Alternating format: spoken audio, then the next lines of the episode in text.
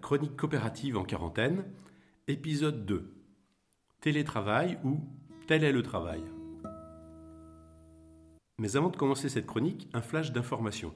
Après concertation avec mes collègues de la manufacture coopérative, ces chroniques s'inscriront désormais dans le cadre d'un projet plus vaste de web radio et d'abord de production de podcasts pour donner la parole aux coopératrices et coopérateurs, parler de coopératives et de coopération.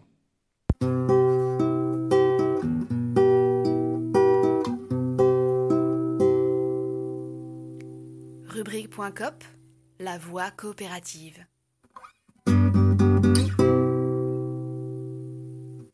Partons aujourd'hui d'un ressenti exprimé par plusieurs personnes contraintes de travailler à partir de leur domicile.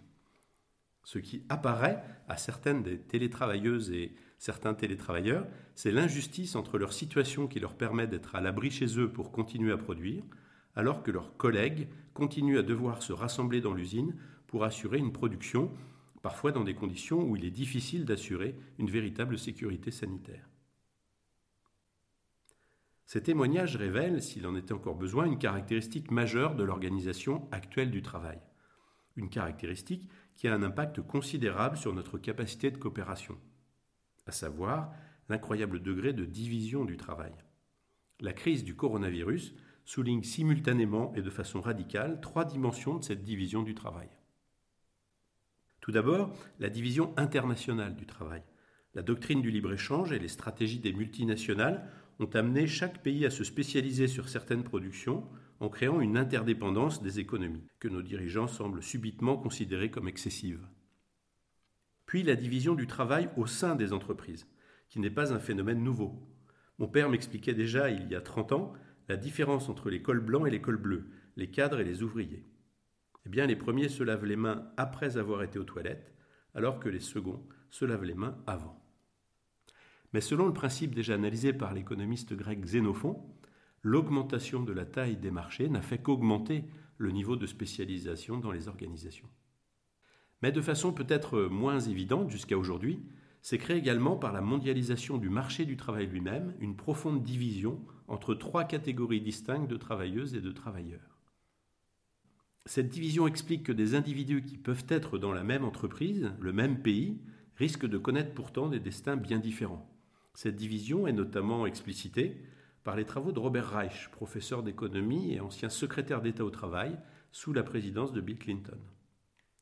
Pour Reich, la segmentation du marché du travail, sous l'influence d'une économie mondialisée, comporte tout d'abord une première catégorie, qui est celle des travailleuses et travailleurs qui restent liés à une production industrielle de masse. Ces producteurs sont les plus fragiles et les plus soumis à la concurrence sur des critères de, de coût de main-d'œuvre et donc à la pression de la délocalisation d'activités sont en concurrence avec d'autres productrices et producteurs dans le monde entier. La deuxième catégorie est constituée des personnes qui exercent sur un territoire en produisant des services de proximité. C'est le cas pour l'aide à domicile, les soins, mais également l'artisanat. Leur destin est directement lié à la solvabilité directe des personnes pour lesquelles elles travaillent, ou de la capacité de la collectivité à financer les prestations. Ces activités dépendent moins de la concurrence internationale, quoique pour une part euh, envahi aussi par l'influence des grandes plateformes numériques. La troisième catégorie est celle des manipulateurs de symboles. Leur compétence est considérée comme rare et leur valeur ajoutée reconnue comme extrêmement forte sur le marché mondial. Qu'ils habitent à Paris, Londres ou New York, il n'y a pas de différence majeure pour ces nomades de luxe. Ces contributeurs ne dépendent plus d'une entreprise précise et sont déliés d'une forme de solidarité avec leur territoire d'origine ou d'habitation. Un chanteur de variété à succès, par exemple, ne dépend pas directement du label pour lequel il produit son œuvre, de l'endroit où il se trouve, de l'entreprise pour laquelle il travaille. On peut ajouter à cette catégorie privilégiée les avocats, les hommes et femmes d'affaires et, et, plusieurs autres professions de ce type. Ces trois catégories correspondent à trois destins qui divergent, largement déterminés par la reconnaissance sur le marché du travail de valeurs ajoutées distinctes. Notons que la reconnaissance très inégale de valeur ajoutée crée déjà des écarts sociaux majeurs et fragilise les territoires les moins bien dotés dans la concurrence pour tenter d'attirer et retenir les manipulateurs de symboles et leur faire payer leurs impôts. Cette forme d'organisation de l'économie internationalisée limite la capacité des personnes à travailler ensemble, en tendant à isoler chacune dans sa sphère, avec la volonté pour certains de maintenir leurs privilèges et pour d'autres de tout faire pour se protéger de la menace d'une disqualification économique et sociale. Et voilà que le coronavirus nous donne à voir d'une manière dramatique les risques et limites de la structure de l'économie, de l'organisation des échanges, de la production et du marché du travail. Ce à quoi nous assistons avec le confinement et l'exhortation au télétravail, c'est une expérimentation radicale de la séparation entre les personnes dont le travail s'inscrit dans des contraintes et des stratégies différentes. Il y a donc les personnes qui s'inscrivent dans un process industriel et une concurrence internationale qui dépendent d'une chaîne d'approvisionnement complexe, y compris pour les médicaments et certains produits alimentaires. Avec pour elles l'angoisse à court terme de ne pas pouvoir répondre aux besoins et à moyen terme de perdre leur emploi si l'entreprise perd de ses parts de marché, si d'autres concurrents et d'autres pays s'en sortent mieux ou plus vite. Il y a les personnes qui doivent être directement en contact avec d'autres personnes pour exercer leur activité, dont on reconnaît en ces temps de crise la grande utilité n'est-on pas prêt à offrir une prime aux caissières et aux soignants mais qui supportent, avec l'angoisse à court terme d'être elles-mêmes victimes ou propagatrices du virus, également à moyen terme la menace d'épuisement? Il y a les personnes qui traitent des signes et des chiffres, et dont l'activité se passe principalement derrière un écran d'ordinateur, à condition qu'une prise d'électricité et une connexion Internet soient disponibles.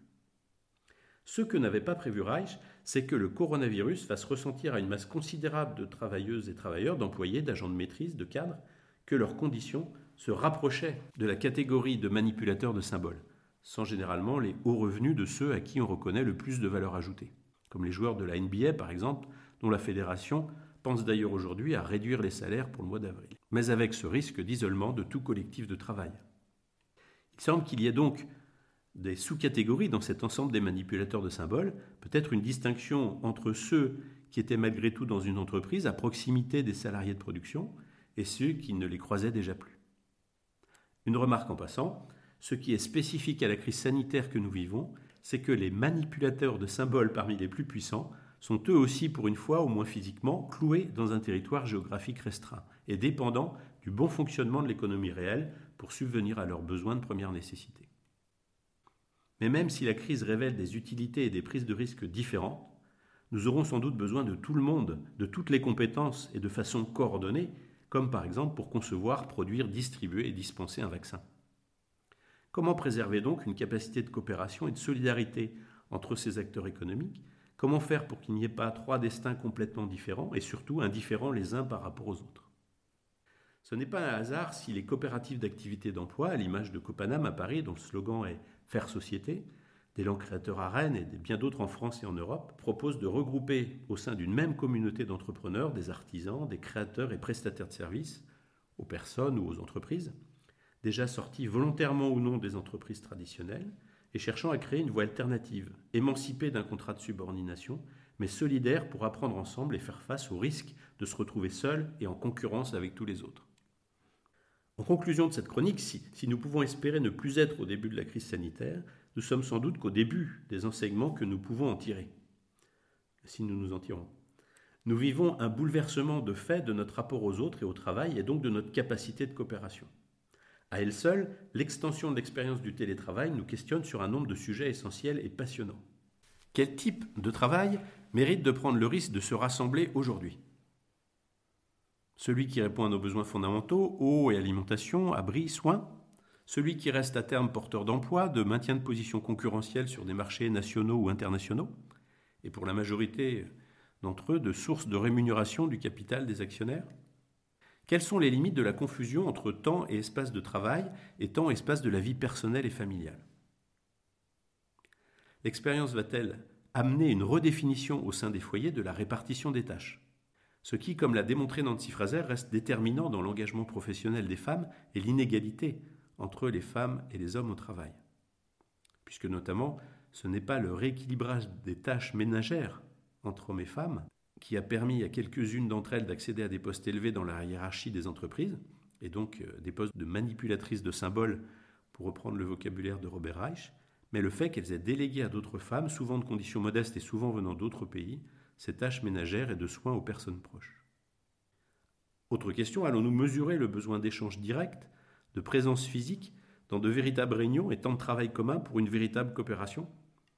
Toucherons-nous là les limites de l'usage des écrans?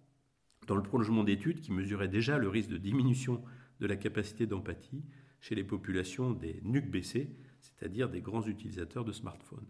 Verrons-nous se rapprocher ou s'éloigner un autre choc qu'on nous a promis celui-là et qui était jusqu'à présent un sujet central de prospective mais aussi de fantasme sur l'évolution du travail et de l'emploi Je veux parler de l'explosion de la robotisation, de la présence de l'intelligence artificielle dans nos sociétés.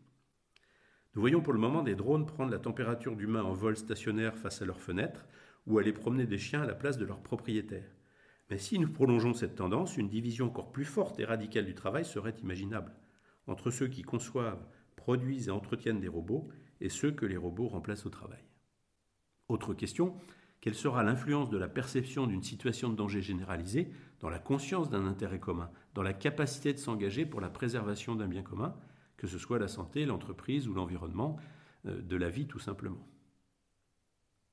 Mais le phénomène majeur en termes de frein à la coopération, révélé par l'extraordinaire effet de loupe de la crise sanitaire et du confinement, reste peut-être le risque majeur d'explosion ou d'implosion des communautés. Nous sommes pour le moins dans une ambivalence ou à un moment de basculement possible entre solidarité et reconnexion d'une part, repli sur soi et lutte pour défendre ou conquérir des positions concurrentielles ou accéder à des ressources rares d'autre part. D'une façon très fractale, cette opportunité ou ce risque s'étendent de la cellule familiale à l'économie mondiale, en passant par l'Europe, la France et ses territoires, les filières d'activité et leurs entreprises. Mais nous aurons sans doute l'occasion d'explorer tous ces sujets dans de nouvelles rubriques coopératives. En attendant, portez-vous bien et supportez-vous les uns les autres, aux deux sens du terme.